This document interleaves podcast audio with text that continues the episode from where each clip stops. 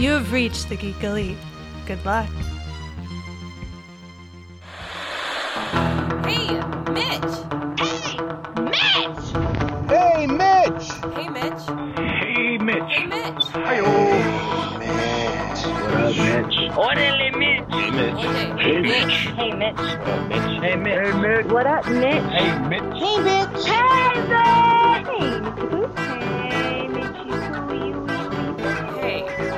Mitch! Mitch. Hey, Mitch. Mitch. Hey, Mitch.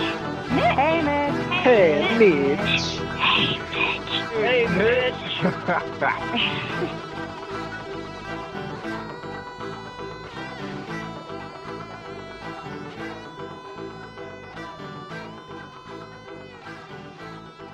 On today's episode of Hey Mitch, I have screenwriter Chris Pare with me, and his new movie, uh, Code 8, is on Netflix right now. You can go out and watch it. I watched it. It is an amazing movie.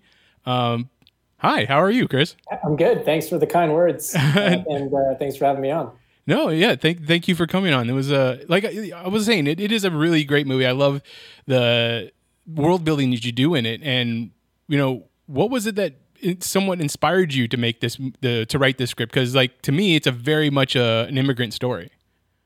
Well, so this project, to give you the full story, and it's a bit of a long one, so I hope you're okay with it. Oh, but, yeah. um, you know, to, to go way back, it started as a short film.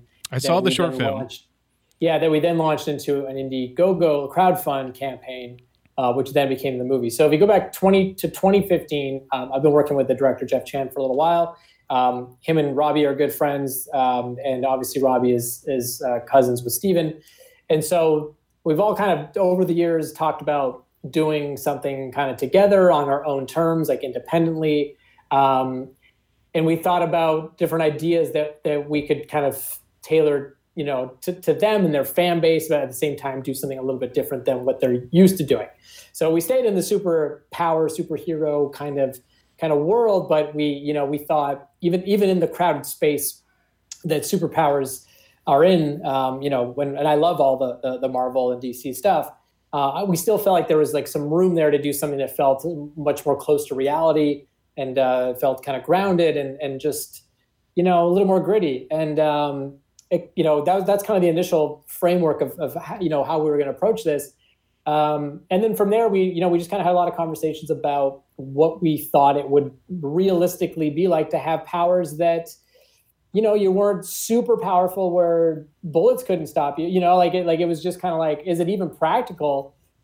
How do you use all this? Like if you have this stuff how do you use it you know? And, and we we we made sure to not give anyone a power that would be like teleportation and like we, we wanted everything to like look and feel real. Mhm. so we stuck with powers that we thought would would still feel like they're real and um and kind of put some limitations on it. So kind of coming from that point of view it was sort of like well what's the backstory here? Like instead of you know most most films where you have superpowers that get into like the origin either the origin of that character's power or powers itself. And we thought well let's push all that to the background and really just focus on these characters and what their lives are like in this world. And we thought well you know if you look at the history if you look at the opening of, of um, the film code 8 we tried to really pack in kind of like a little history of, of, of how we got here. And it happened so fast and the credits are on so most people kind of miss it.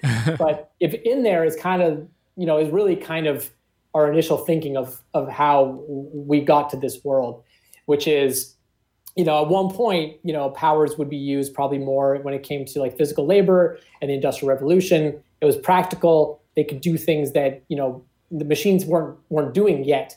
But as soon as machines could do them and you could get labor cheaper then what are you left what are you doing with these powers? And you know when people start losing their jobs and, and they have to start doing some things out of desperation and now they're making headlines for for doing those things then the the, the main public will start to look at them a little bit differently and and that's kind of that's kind of where we started to see that i think the divide between those with powers and those without and uh, the call for police to do more about it which would then lead into sort of the militarization that we see um, which is not that far off from stuff that's you know everything there is is not like we invented anything so it's just um, that's yeah that's kind of the genesis of how we how we got there. Wait, I mean, answer. I no, great answer, but I, I I like what you were talking about the that the powers you don't necessarily give an origin to them, but uh, the fact that they were it, you kind of have a revised history of the powers have always been around, or at least for the most recent history.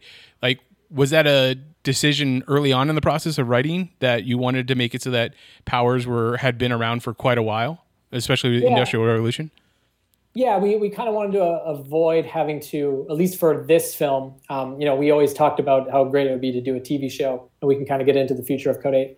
Um, but uh, we didn't really want, it just, it's tough. Like, you know, if, a- if, if, if a character is like just trying to make rent and their the mom is sick and they're trying to, you know, pay the bills, they're not really worried about how they got their powers. Like, Mhm. unless it's like, uh, it's either everyone knows how or no one knows, and there are people that are, are going to be chasing that answer forever.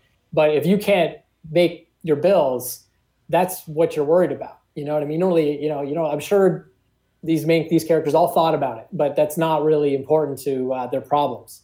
Um, so yeah, it was kind of just like, well, what if in this movie they just are? And um, the answer it's not a kind. You know, if you want origin stuff, like you can just go to the movie theater any day. That well, not now, but Well, yeah, right, right now. normally, normally any day of the week, and you get your fill. So we, you know, we thought we'd take a different approach. and you like you were saying that you know there are there's a lots of superhero stuff out there right now but this one is so unique in the fact that it's a heist movie a traditional heist movie and you have the the stereo the archetypes of of those characters and stuff like that was it was it difficult to uh put powers to the different archetypes No, I mean, you know, I wouldn't say it was difficult, but yes, like okay, yeah, it is. Everything about this is, is was hard. You know, um, I think it was always about you know if powers were going to be secondary because it wasn't going to be about powers. It wasn't necessarily going to be about exploring how you got them, and um, you know we're going to use them for some greater purpose. And in this case, powers were being used to actually just commit crimes. So you know, yeah, as we as we do kind of get into being more of a crime drama, we always thought of this more as like, you know, we're making heat with powers. mm-hmm You know, um, and I'm sure you can feel the reference there. yeah Um, but uh, it was it was sort of so it was, the, the, the fun of it was always like we'd create these set pieces where we say, okay, well, you know, the, the characters are, are you know doing this or doing that, and how how can these powers organically come in where they're not just using them for flashy purposes? It actually feels like they all have a very specific purpose, and we can see different ways they use them, but they're not trying to use them. You know, in this world, it's just going to attract problems. It's illegal for the most part to, to, to use them unless you have like a permit or whatever. So, yeah, it was just kind of finding ways that, that again, always felt motivated. Um, there was always a character motivation to use them and how they would use them, and they'd be very careful and selective in the way they did it. and uh what how long like you you talked about how how it started off with the short and you'd been working on it for a while but when you sat down for writing the script for the main movie like how long of a process was that like from uh inception to final draft Yeah, it's it's another kind of long um, answer. Uh, I'll try to you know pare it down. But basically, you know, once we saw that the Indiegogo was successful and that this was happening, and we kind of got a sense of now what the budget would be um, because we saw the money coming in. We had an idea of what, else we could raise. Uh, it was sort of like, okay, you know, let's let's start doing that, and then we'll sit down and start cra- cracking this thing out. And that was, I think, about the spring of 2016. Um, we had lots of time at that time because we weren't going to shoot until the following um, summer, uh, which was based on Stephen's schedule with Arrow. So it was like, okay, great, we have all this time. So we, we wrote this this big movie, and it was too big, Oh. and we had to actually throw it out and start again. So we went from kind of having like a lot of time to like having a really hard reality check when uh, the numbers started coming in and um, and forced us to really re-break the whole thing. I'm glad we did it because it, it actually challenged us to um, focus more on Connor's character, Robbie's character, and really keep it limited, more tied around him and his perspective and his problems, which I think gave it more of a relatability factor and felt more real. Um, but but so so to answer your question though, as far as how much writing went into it, it, it we just kind of rolled right into writing a new script. And now I'm like approaching November, December of 2016, and uh, to kind of have a script that everyone is on board with and can start moving forward with for the spring is is tight. Like if you can nail it first try, then great. But like it just doesn't work that way. And um, and the writing never stopped. I was literally writing, like I would show up to set because we didn't have the luxury of doing rehearsals. You know, a lot of our cast was flying in and shooting, and then they're back to like the other shows that they're on. Um, we would rehearse right there and then, and things that you'd catch, you would just rewrite. I remember our, our assistant directors and and um, you know like our line producers would would see me off in a corner with my little tiny sides of the script, and I would just be re- reworking the scene, and they'd all be like, "Oh God, what's he doing?" You know, and then I'd basically come back and be like, "Okay, this is what we're we're fixing and changing." Which is not typical, but that's the situation that we were in. So the writing never stopped, and then even in post production, you know, we're writing little lines, off screen lines. Uh, the, the entire opening of the film with all that history was something we added at the 11th hour um, uh, in the edit because we did a test screening and people wanted to know more about the world and the backstory. So we, we created that whole thing and had to write that. So yeah, the writing really, if you're this involved and you know, as like a writer producer, it's you're just constantly solving problems with writing as best you can. Oh, it's yeah, it's uh, understandable. So, Yeah. uh, a piece of trivia that I think I found online was that uh, the one of the original scripts or one of the original plots was going to be uh, uh, Robbie was a the cop. He was on the other side of uh, having to go after a code eight kind of thing. Is that is that true? Kind of, kind of. Not for the feature. So when we were doing the short film, because it was going to be Robbie and Stephen, Mhm. and then Stephen, because of his schedule with Arrow, couldn't be in the short. Um, but originally, we well, one of the versions that we were talking about was um, kind of like a buddy cop thing, like Robbie and Stephen as these two cops, kind of like End of Watch, you know, and and they're dealing with these um, cases. Like almost feels like you're watching an episode of Cops, Mhm. but it's got these superpowers. So that that was a, definitely a version, and then and then we kind of talked about like maybe he would be undercover, so he could still be out in the, in the, the crime world, but as a cop, like an informant.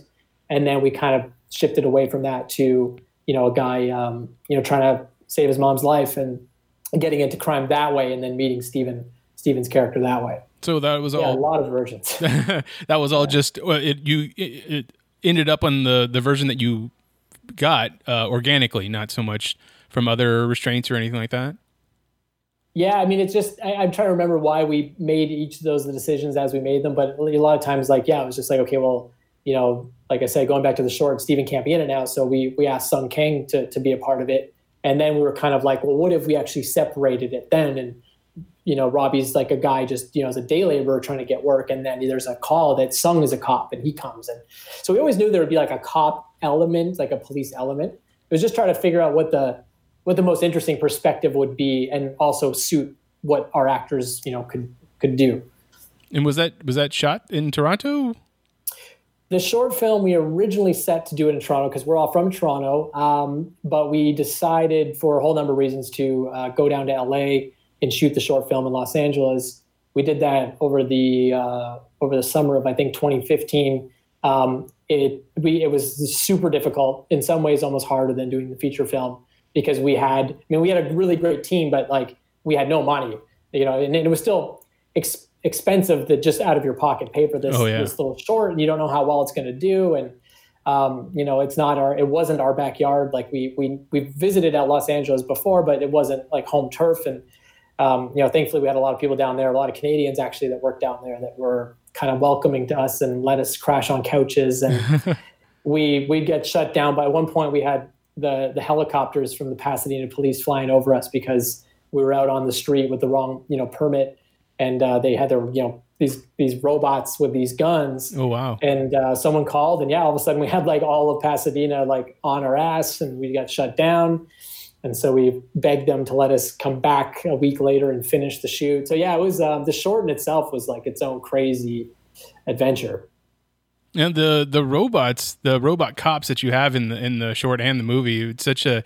unique look. You know, it's it's so grounded and realistic. Like, what was the the decision behind that? I guess is just because that was the feel you were going for the movie.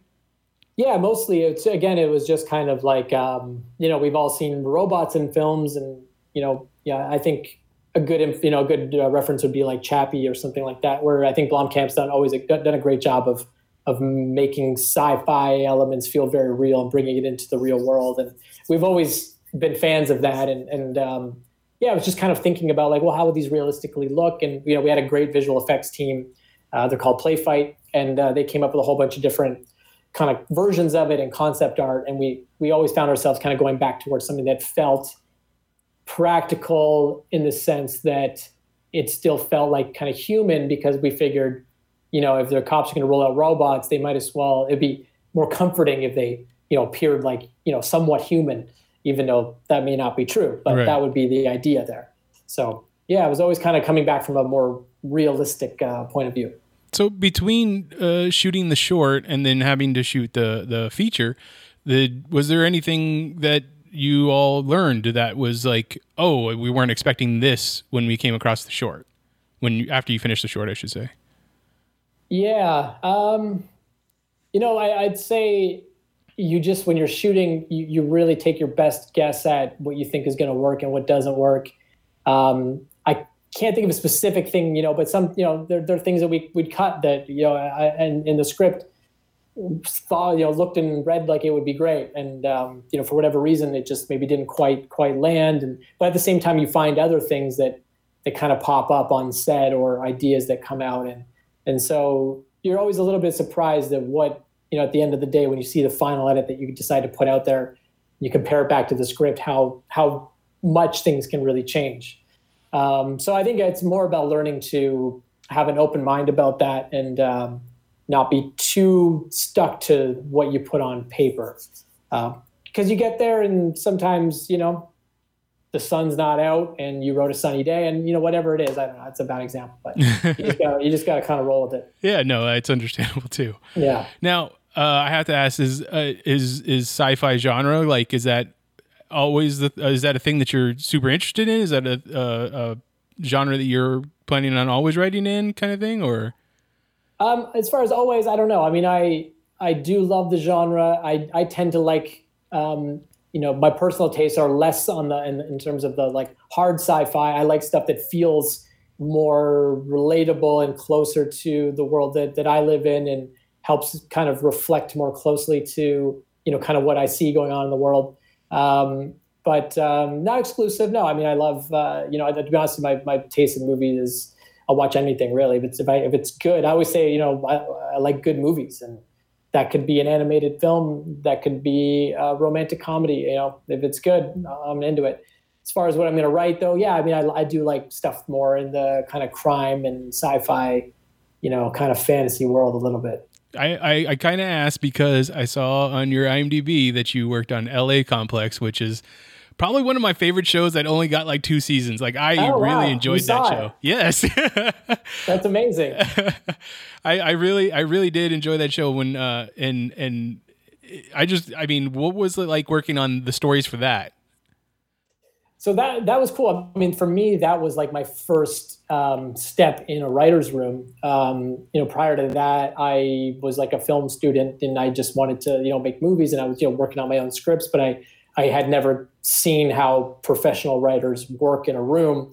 Um, I was fortunate that the creator of that show and the the, the, the producers um, I, I had worked with before. I was like a- an assistant on set, and they called me up and you know just randomly out of the blue were like, hey, we got this show, and you know we need a we need a story coordinator. It's a specific position that kind of helps organize and manages all, the all the scripts. I'd never done. I didn't even know what that was, and I was like, yes, I'm down. So I just you know it was it was it was really cool, and yeah, I mean it- that's it's a it's a great little show that uh, you know they they shot up in Canada and and uh, it found its way to the CW and I think those that gave it a chance uh, really liked it. And um, you know it's unfortunate that it only did two seasons but I, I know they're talking about trying to get more because the CW uh, really liked the show. So Oh wow, I did not know I don't know about what the current state of it is but yeah they're talking about it. Um what's it like with that with having to keep track of so many characters for a uh, you know ensemble cast like that as opposed to uh, you know Code 8 where you got your core of like four or five characters. Yeah, I mean it, it's it's a different um, it's a different challenge. One thing that's good about TV though is you can kind of be like, all right, this episode, like when you're in the writers' room, you can you can put all the the faces of the characters up on the wall if, if you've cast them, and um, you know you can just kind of talk about each one and what they're going through and what you want to see them go through, um, and you can just kind of like point episodes at different characters as you want.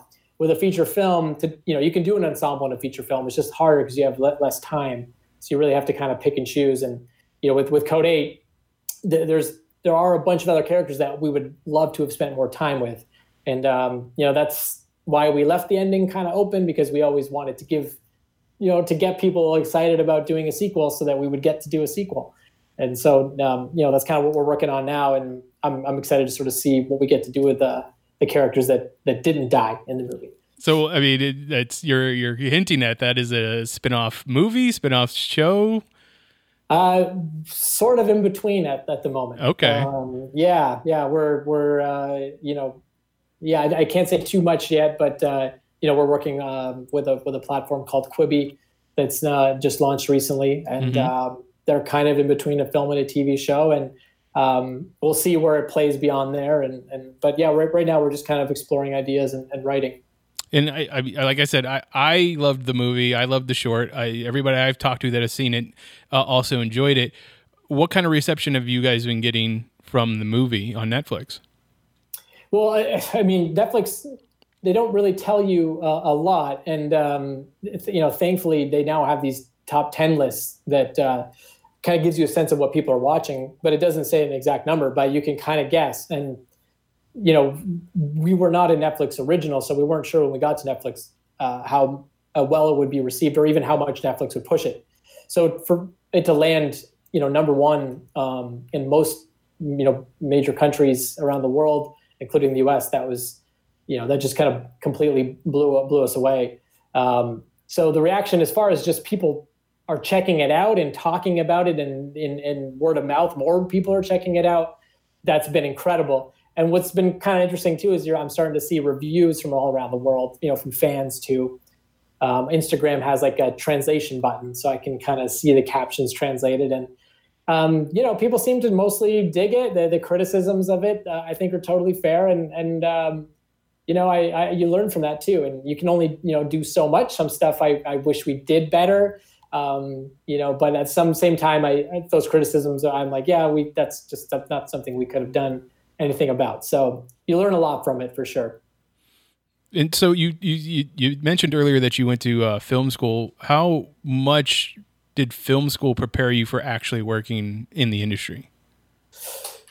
Oh man, that's a good question. I mean, uh, I think when you're in film school, you know, it depends where you're at in your life. I was still, you know, I was just out of high school. I think I was still very film school for me was probably best suited as a safe little bubble to age three to four years and and uh, not really, you know, whatever you do there and, and ideas you play with and short films or things you write or people you meet, no one really sees and, and it kind of drives you nuts because you think your work is going to be, you know, you're the next Kubrick and, you know, people must see your work. But the truth is it's not really ready yet. And um, you come out of school being like, well, I, I still have so much to learn. Um, you know, so as far as like any like one to one, it prepared me for this. That's kind of hard to say. Right. But I think as far as like getting a lot of thing getting like just just being allowed, like being free in that that bubble to get bad ideas out and um, and just kind of grow, how, however that may be, is super valuable because I wouldn't have wanted to do that out in the real world. Hmm, okay.